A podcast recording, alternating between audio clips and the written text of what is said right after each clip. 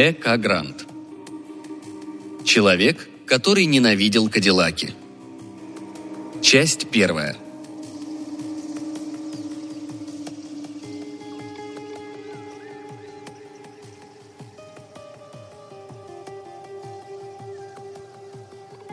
Клиенты и сборщики налогов стучатся в дверь. Вооруженные бандиты и киллеры вламываются, поля на ходу. Если кто-то заходит ко мне без предупреждения с пустыми руками, то это либо коп, либо мой офис перепутали с мужским туалетом. Следующая дверь по коридору, если вам это интересно. Отличается от моего офиса в основном тем, что ту дверь недавно заново покрасили и подправили табличку на ней. Кроме того, там приятней пахнет. Этот посетитель не постучал, и в руках у него ничего не было. Достаточно было взглянуть на его костюм, стрижку, чисто выбритое лицо типа «я стопроцентный американец» и выпуклость под мышкой, чтобы угадать его профессию. Один из федеральных агентов, которые шарят в моем районе. Он вошел так быстро, что я не успел предупредить его насчет сбившегося коврика. Споткнувшись, он едва не сломал себе шею. Но к его чести он не рухнул на пол и ухитрился обрести равновесие, продемонстрировав любопытные движения ног, говорившие о футбольных тренировках или балетных навыках. Я решил, что футбол ближе к истине. Молодой человек осторожно подошел к столу время от времени с опаской, глядя на пол. Он навис надо мной и внушительно уставился мне в лицо. К счастью, я не так легко поддаюсь внушению. Когда он прорычал за этот коврик на вас можно подать в суд?» Я только улыбнулся. «Конечно, можете», — ответил я. «Но если бы вы постучали, как рекомендует надпись на двери, я бы успел вас предупредить». Я указал рукой за спину.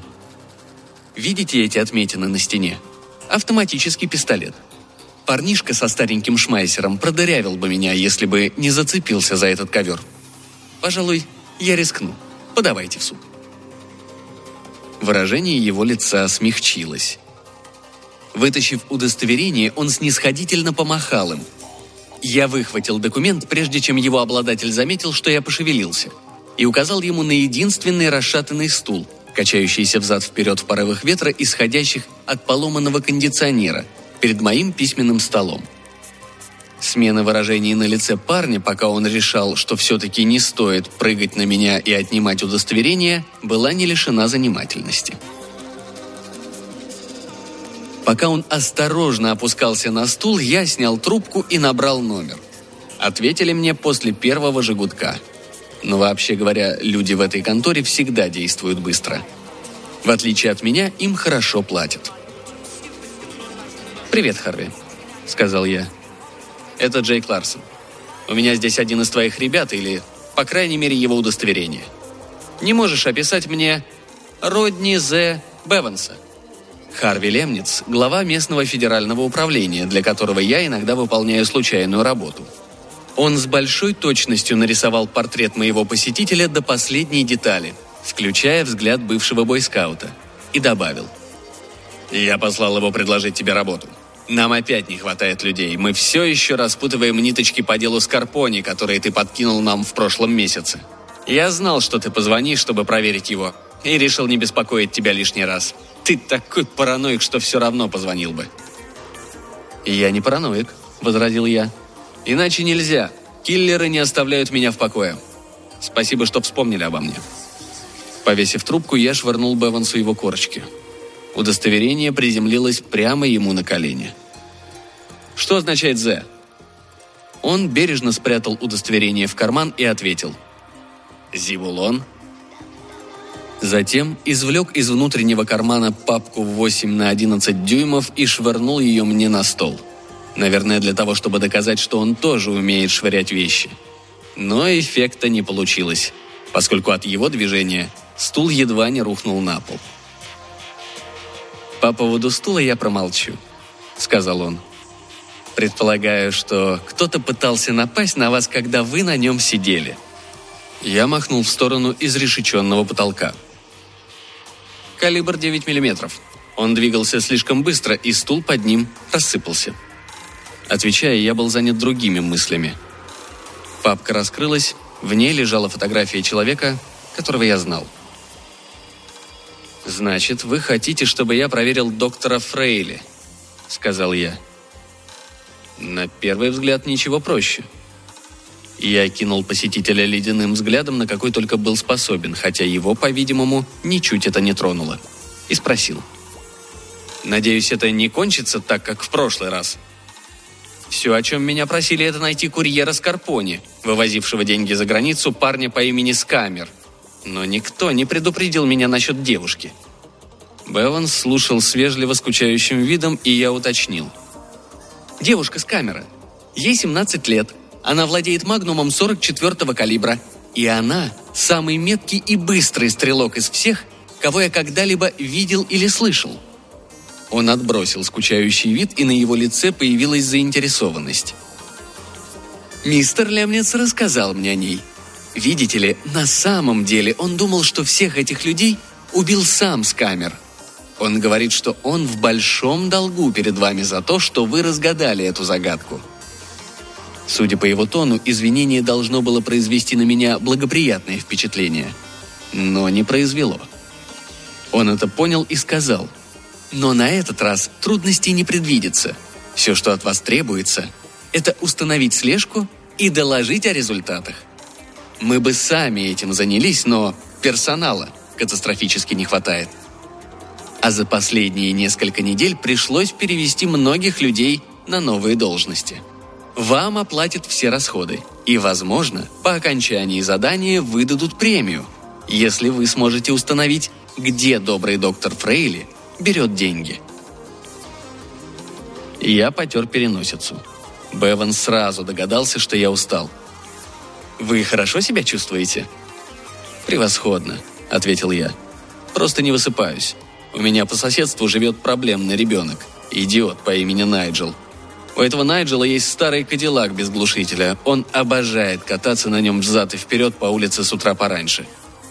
Все утро и я снова вернулся к нашему разговору. А зачем кому-то надо знать, где Фрейли достают бабки? Беванс пожал плечами. Ему нужен допуск для получения новой работы, а в налоговом управлении утверждают, что он всегда ставит в декларации на добрых 20 штук больше, чем зарабатывает в своем университете. И называет это карточными выигрышами. Беванс криво усмехнулся что как-то не вязалось с его благопристойной внешностью. Значит, играть противозаконно, если ты при этом декларируешь доходы и платишь налоги. Дело в том, что он никогда не бывал в Неваде, не посещает ни один игорный клуб в этом городе и не делает ставок по телефону. Для налоговой службы не важно, откуда берутся деньги, лишь бы он им платил. Но нам необходимо это выяснить, прежде чем мы сообщим, что он чист. Вы не могли бы сказать мне, что это за работа, для получения которой необходима такая проверка?» Он улыбнулся мне. Очко в его пользу. «Нет, вам достаточно знать, что это связано с его специальностью, физикой, по контракту. Ваша забота – установить источник его дополнительного дохода». «Окей», – ответил я. Мне не надо сообщать вам, что в последнее время заказов у меня немного. Дьявол! Любой бы сообразил это, оглядев крысиную нору, которую я для приличия именую офисом. Акт о вспомогательных службах, который разрешает правительственным агентам пользоваться услугами частных сыщиков с соответствующим допуском, был единственной причиной, по которой я продержался на плаву так долго. После смягчения закона о разводе в этом штате клиентура среднего сыщика значительно уменьшилась. А ведь что бы там ни показывали по телевизору, среднего частного сыщика кормит именно слежка за неверными мужьями и женами. Видит Бог, я все же предпочитаю дела о разводе. Грязные, требующие умения лгать и изворачиваться. Ведь тогда никто не пытался пристрелить меня. Я закрыл папку, которую бросил мне парень, и сунул ее в правый внутренний карман пиджака – напротив подержанного кольта 45-го калибра, который покоится у меня под левой рукой. Беванс кивнул, словно говоря «Ну все», и вышел из комнаты, не проронив больше ни слова. Наше расставание было слегка подпорчено тем, что он споткнулся о край ковра. Я услышал, как он чертыхнулся, выйдя в коридор. На то, чтобы закрыть стол, расставить ловушки и перешагнуть через ковер, потребовалось 30 секунд. Когда я на мели, а впереди маячат деньги, я способен действовать как метеор.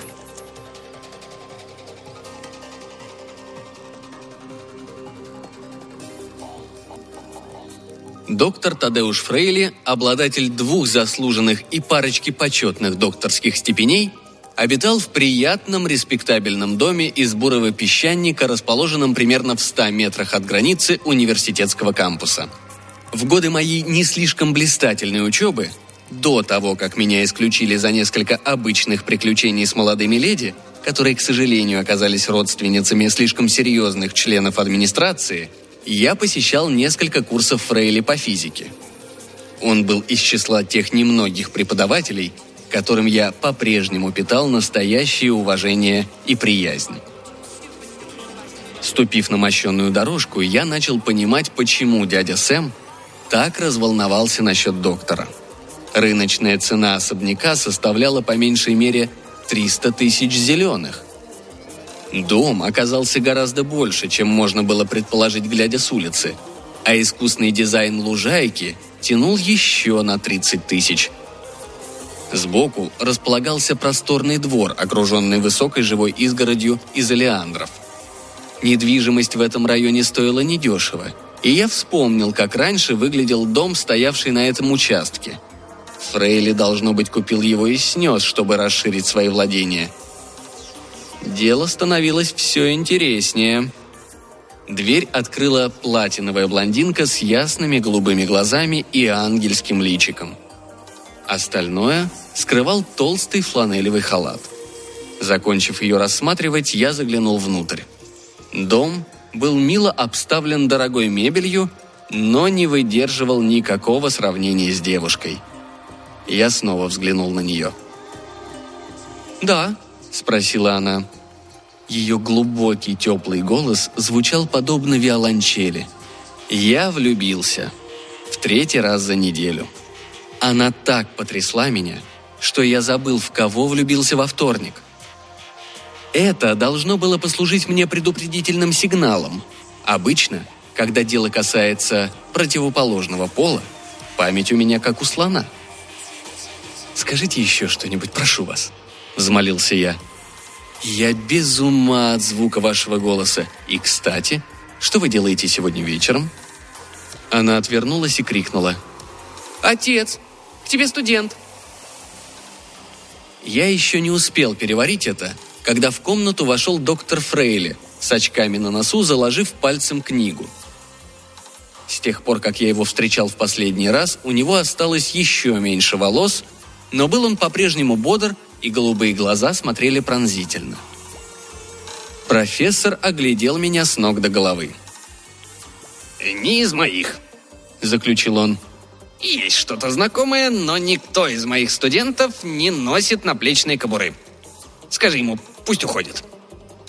Он развернулся, чтобы покинуть комнату, но не успел я запротестовать, как он остановился, и в глазах его загорелся внезапный интерес — «Вы, случайно, не из тех людей, которые преследуют меня последние несколько недель?» – спросил Фрейли. «Если вы из них, тогда ради бога заходите и объясните, в чем дело. Я сгораю от любопытства».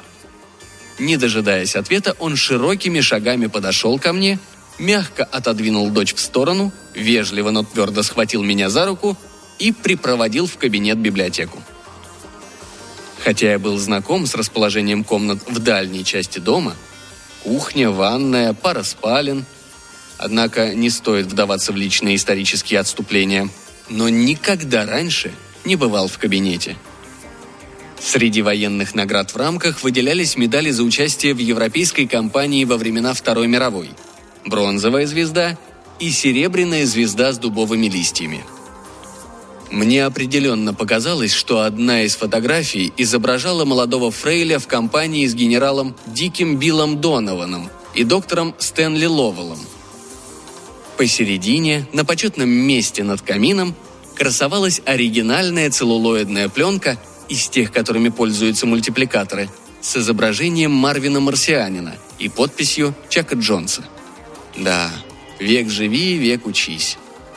Пока я раздумывал, как бы вернуть словечко, хозяин налил мне бренди и подвинул сигары. Хорошие бренди и дорогие сигары. Я проглотил выпивку просто из вежливости и протянул рюмку за новой порцией. «Ну?» — сказал он. «Я нарушил какой-то закон? Или вы из тех назойливых людишек, которые суют нос не в свои дела и ждут подачек? Уверяю вас, что у меня нет денег». «Проблема состоит именно в этом», — начал я. «Я частный детектив». Я показал ему удостоверение.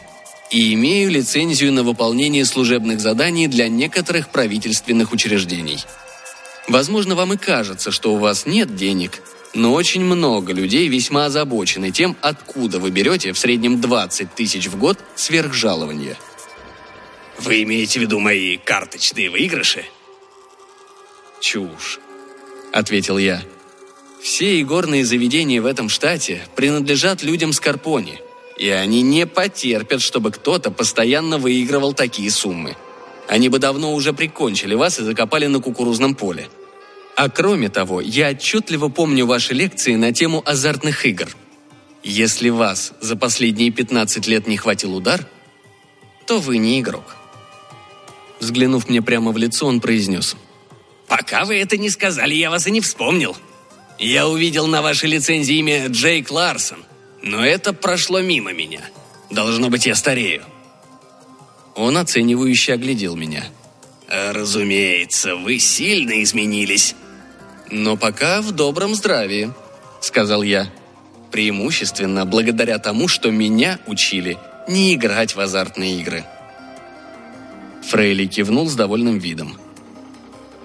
«Итак», — продолжал я, — «может быть, вы расскажете мне об этих деньгах, или мне нужно прибегать к крайним мерам и неделями шпионить за вами?» Мой подход может показаться нелепым, но я повидал слишком много сыщиков, которые копались в проблеме неделями, даже месяцами, тогда как кто-нибудь охотно объяснил бы им все, если бы они спросили. Если дерево потрясешь, что-нибудь да упадет. Такая методика расследования иногда опасна, но часто дает результаты. Фрейли нахмурился. Я помнил это выражение с лекций по физике. Он не был раздражен, просто не знал, как найти простой ответ – Затем, просветлев, воскликнул. «Какого черта? Может, это к добру не приведет, но пойдемте вниз в комнату отдыха, и я вам все покажу». Он бодрыми шагами пересек кабинет и повел меня к лестнице в подвал, прятавшийся за рядом пышных комнатных растений, которые вполне могли сойти за живую изгородь. Комната отдыха была освещена как пустыня Махава в полнолуние, и я подумал, если здесь отдыхают, то я ношу лиловые подштанники. Пусть меня вышвырнули из университета на первом курсе, но уж лабораторию я распознаю безошибочно. Электронный микроскоп и ЯМР-спектрометр выглядели достаточно внушительно, но при виде компьютера, предназначенного для обработки данных, получаемых от приборов, я понял, что доктор Фрейли гораздо богаче, чем мы думали. Мне приходилось видеть компьютеры G7 Microcray – и я знаю, почем продают эти штучки. Больше всего меня взволновала пентаграмма, выложенная разноцветными плитками на полу. Среди моих знакомых были дамы с экзотическими интересами, и мне доводилось видеть подобное. Проследив за моим взглядом, профессор просиял. «Совершенно верно. Черная магия. Во всяком случае, магия». Подойдя к рабочему столу, он взял какое-то сверкающее устройство, незнакомое мне, и принялся вертеть его в руках. Я стоял и не мог решить, то ли он хочет подшутить надо мной, то ли нуждается в периодическом пребывании в сумасшедшем доме. Наклонившись, Фрейли пошарил в кучке всякого барахла, сваленной у стола, и извлек шахматные часы с двумя циферблатами из тех, которыми пользуются на турнирах. Он поставил часы в середину пентаграммы, отступил назад и направил на них странный прибор. Часы дрогнули. Я не могу подобрать другого слова, чтобы описать это. Часы дрогнули. По воздуху вокруг них побежали сверкающие разноцветные волны, а затем часы исчезли. На их месте Появилась куча банкнот. Обычных зеленых купюр, наверху кучки блестело несколько центов. Наверное, сдача. Доктор ухмыльнулся и жестом пригласил меня осмотреть деньги. Банкноты были новыми, хрустящими и чистенькими. Фрейли сказал. «Это вам не салонная магия. Это первоклассная вещь.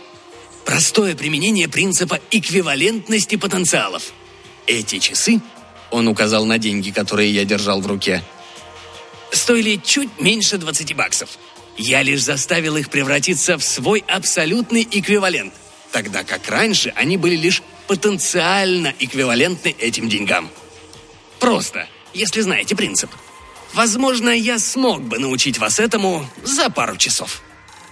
Внезапно он нахмурился. Но бывает, я получаю казначейские сертификаты, выпущенные до 1963 года. Или серебряные монеты. Я еще многого здесь не понимаю. Я наклонился и постучал по центральной плитке. Звук был глухой. Хотя вряд ли это был обман зрения. Свет горел очень ярко. «Сомневаюсь, что это просто», — ответил я. «Иначе кто-нибудь уже давно придумал бы, как это делать». Серебристые брови Фрейли изогнулись, придав ему смешное выражение невинного младенца. «Но кто-то все же придумал.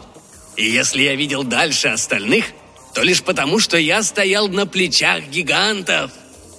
По-прежнему цитирует Ньютона. Он всегда боготворил этого человека. «Вы хотите сказать, что Исаак Ньютон изобрел...» Начал я. «Конечно нет», — фыркнул он.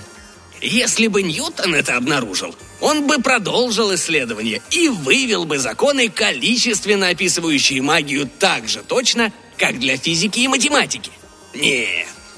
Я напал на след, читая рукопись одного незначительного алхимика, который работал под покровительством Фредерика из Вюрцбурга. Знаменитого Фредерика? Того, который вешал каждого алхимика, который высовывал нос? Спросил я. Он одобрительно кивнул. Того самого. Э, видимо, после общения с тем, первым, у него появилась аллергия на алхимиков. Думаю, что этот человек случайно наткнулся на эффект, не подозревая о принципе эквивалентности потенциалов. Каждый раз, когда он превращал кусок свинца стоимостью 10 баксов в золото для своего патрона, он получал лишь кусочек золота стоимостью 10 баксов – Выгоду из этого извлечь э, нелегко. Доктор Фрейли протянул мне блестящую штуковину, чтобы я мог рассмотреть ее поближе, и заметил. «Моя первая рабочая модель. Без пентаграммы не действует и надежно только в определенные фазы Луны. Я однажды пытался применить ее во время затмения, но получил дешевые подделки серебряных рублей конца XIX века. Я осторожно взял прибор, боясь, как бы он неожиданно не заработал. В нем не было никаких подвижных деталей. Это было просто беспорядочное нагромождение каких-то серебристых металлических штук, соединенных под странными углами. «Не обязательно так уж бережно с ним обращаться», — сказал Фрейли. «Заклинание произносится мысленно, к тому же прибор не действует вне пентаграммы». Понятно, почему вы заявляете, что выиграли эти деньги в карты. Не хотите рассказать мне, что именно вы конвертируете в такие бабки? Внезапно на его лице появилось выражение неуверенности. Затем он улыбнулся, как застенчивый ребенок. «Кадиллаки!» Я разразился хохотом. «Вы знаете, сколько копов в этом районе охотятся за бандой похитителей кадиллаков?» Этот город невелик, а за последний год было угнано по меньшей мере 50 штук. Ваша работа? Моя, признался он. Мне эта машина не нравится. Неповоротливая, вычурная и слишком дорогая. На те деньги, в которые обходится сборка одного Кадиллака, можно собрать три Фольксвагена, а в наши дни мы не можем позволить себе такую роскошь. Вы знаете, Оправдательный тон сменился гневным. Что путем превращения Кадиллака в среднем нельзя получить и трех сотен. Это показывает, сколько они на самом деле стоят. А как же страховые компании, которым пришлось раскошеливаться? Не очень-то этично с вашей стороны. Профессор больше не оправдывался. Всякая неуверенность исчезла. Глупости. Страховые компании купят всех политиков, каких надо. И те узаконят обязательное страхование автомобилей по тем ценам, которые им угодно будет назначить.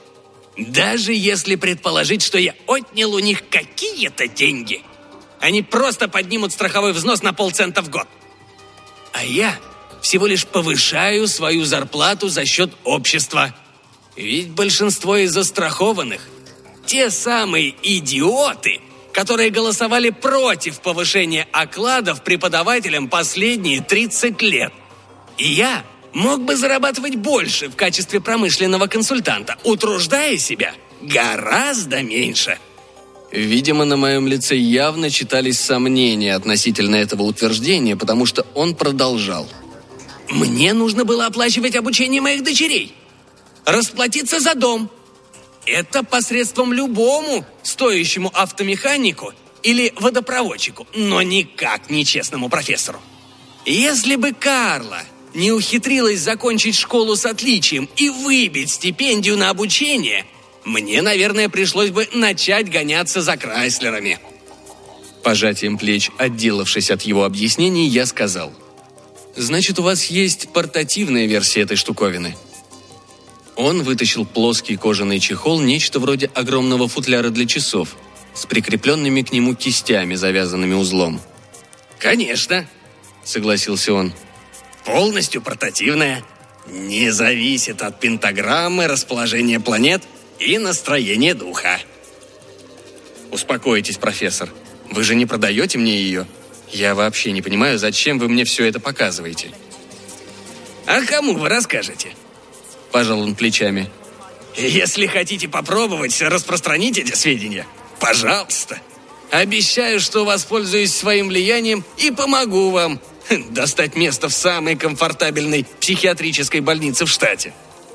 Фрейли, смотревший мне прямо в глаза, отвел взгляд и снова улыбнулся, застенчивой, обезоруживающей улыбкой. «Вообще-то я рассказал вам это главным образом потому, что мне нужна помощь, чтобы состряпать историю, объясняющую возникновение этих денег. А я помню ваше чувство юмора – оно было необычным даже для студента. Как я мог отказаться после такого комплимента? На пути к моей машине мы обсуждали возможные варианты объяснений, а мысленно я прикидывал, как проверить его слова, просто чтобы убедиться, что он не дурачит меня. Стояло позднее лето. В сумерках благоухали какие-то цветы, и я позволил себе на секунду расслабиться – Неприятности возникли в виде визжащих шин, автоматной очереди и фрейли, хватающего меня за шиворот и швыряющего под прикрытие ближайшей машины. Я ударился левым плечом, сжался в комок, выхватил кольт и, морщась от боли в плече, снял револьвер с предохранителя. Я высунулся как раз вовремя. Моя пуля угодила в смутно знакомого парня с автоматом, и тот обмяк, свесившись из окна машины. Автомобиль понесся прочь, но я выпалил еще несколько раз и продырявил две шины, ближайшие ко мне. Это был большой сверкающий черный кадиллак, и я узнал номера. Ребята с Карпони. Машину занесло. Она завертелась и ударилась боком в другую машину, припаркованную дальше по улице. Я тщательно прицелился в открывающуюся со стороны водителя дверь, и в этот миг машина внезапно засветилась – по ней побежали радужные волны, и на асфальте вместо нее возникла куча денег. Опустив оружие, я оглянулся и увидел Фрейли. Он показался из-за машины, припаркованной рядом со мной, в то же время пытаясь засунуть в карман свой магический футляр для часов. Мы подошли, чтобы исследовать место, где исчез автомобиль. На этот раз денег получилось гораздо больше, чем какие-то жалкие 300 зеленых. Должно быть, в машине был дорогой двигатель или аксессуары – из кучи баксов торчала человеческая рука, все еще сжимавшая рукоятку пистолета-пулемета Томпсона. Приклад был отрезан как раз на уровне отсеченной руки. Я заметил на мизинце знакомое кольцо с рубином. Фуллер-мизинец обожал рассказывать, как он снял его со своей первой жертвы. Я пояснил. Фуллер Мизинец – один из самых больших психов на службе у Скорпони. Не знаю, кто был за рулем, возможно, жирный Бьюфорд, они всегда работают вместе. Фрейли издал удивленный звук и снова вытащил свой прибор. Оглядевшись, чтобы убедиться, что за ним никто не наблюдает, он направил его на кучу, и рука с автоматом заколебалась, вспыхнула и превратилась в прекрасные чистые банкноты. Исчезла даже небольшая лужица крови, вся до капли. Доктор печально покачал головой. Ужасно не хотелось этого делать. Томпсон выглядел как коллекционный экземпляр. Он уловил выражение моего лица и продолжил. А вы не заметили? Рукоятка взведения верхней части. Такие выпускали только до 1928 года. Интересно. До сегодняшнего дня я и не подозревал, что устройство будет работать на людях. Мне никогда не приходило в голову испытать его на живом существе.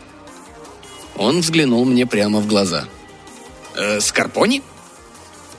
Незначительный местный мафиози. Хочет меня прикончить и постоянно посылает кого-нибудь позаботиться об этом. Тут я оборвал разговор. На горизонте возникла толпа вооруженных до зубов соседей, намеревающихся выяснить причины стрельбы. По меньшей мере двое явно имели личный собственнический интерес во всем этом. За их машинами мы прятались от бандитов.